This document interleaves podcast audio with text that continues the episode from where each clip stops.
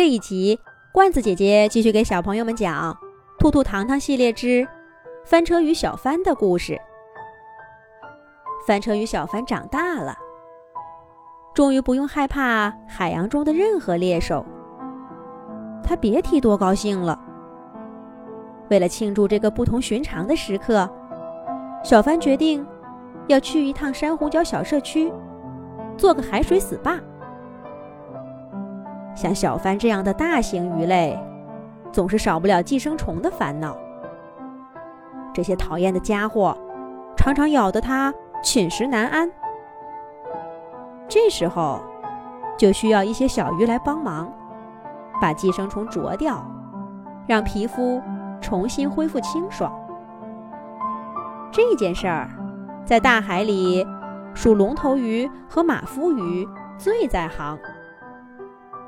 他们合伙在珊瑚礁小社区开了个S P A会馆，专门给有需要的动物提供服务，口碑非常好。小帆的寄生虫问题很严重，马夫鱼曾经不止一次地建议他定期来做S P A，帮助身体保持良好的状态。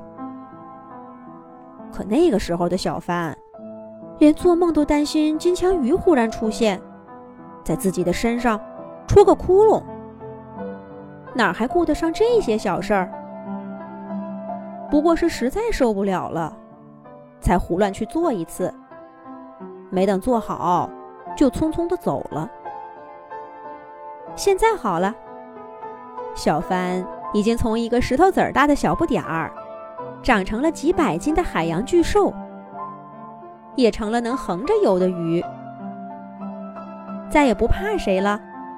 那身上的寄生虫也就越发不能忍了。小帆决定今天要去S P A会馆做个豪华套餐，再预定接下来一整年的定期服务，作为送给自己长大的礼物。小帆越想越高兴，扁扁的身体摇摆得像一个小飞碟，背鳍和胸鳍胡乱颤动着，来到了热闹的珊瑚礁小社区。神仙鱼看到小帆这副样子，上前热情地打招呼，小帆都顾不上理，直奔马夫鱼和龙头鱼合开的S P A会馆。可没想到的是，他却看见马夫鱼正在关门。哎呀，小帆，好久不见啦！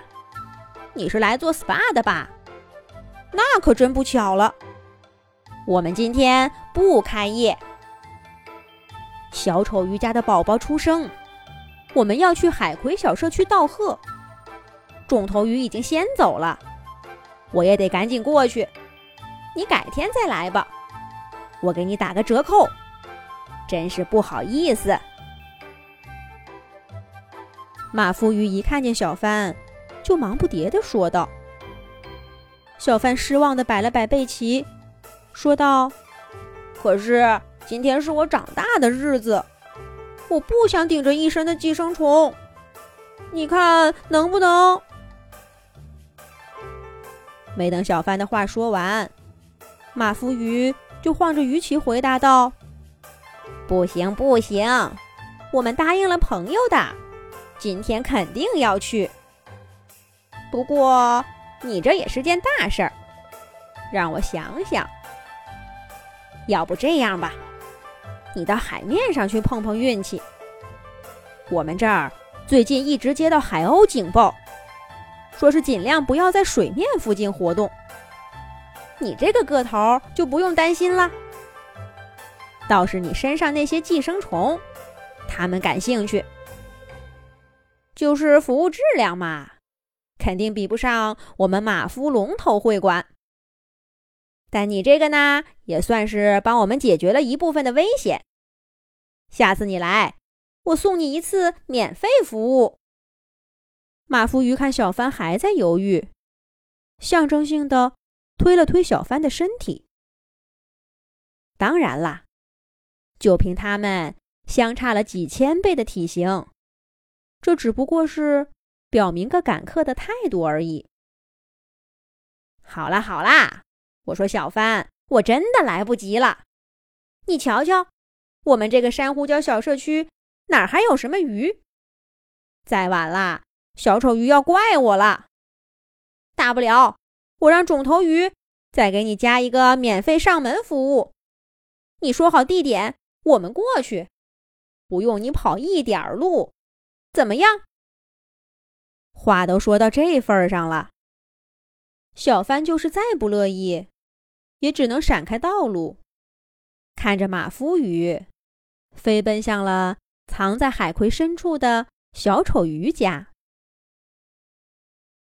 珊瑚礁小社区果然空落落的，小帆还从没见过这里这么冷清过。这很明显不适合今天的气氛。小帆也不想多待了，他提着气游向了海面。今天的天气可真好，阳光把海水晒得暖暖的。小帆把身体躺平，像一张纸一样浮在水面上，跟着海风荡来荡去，真舒服。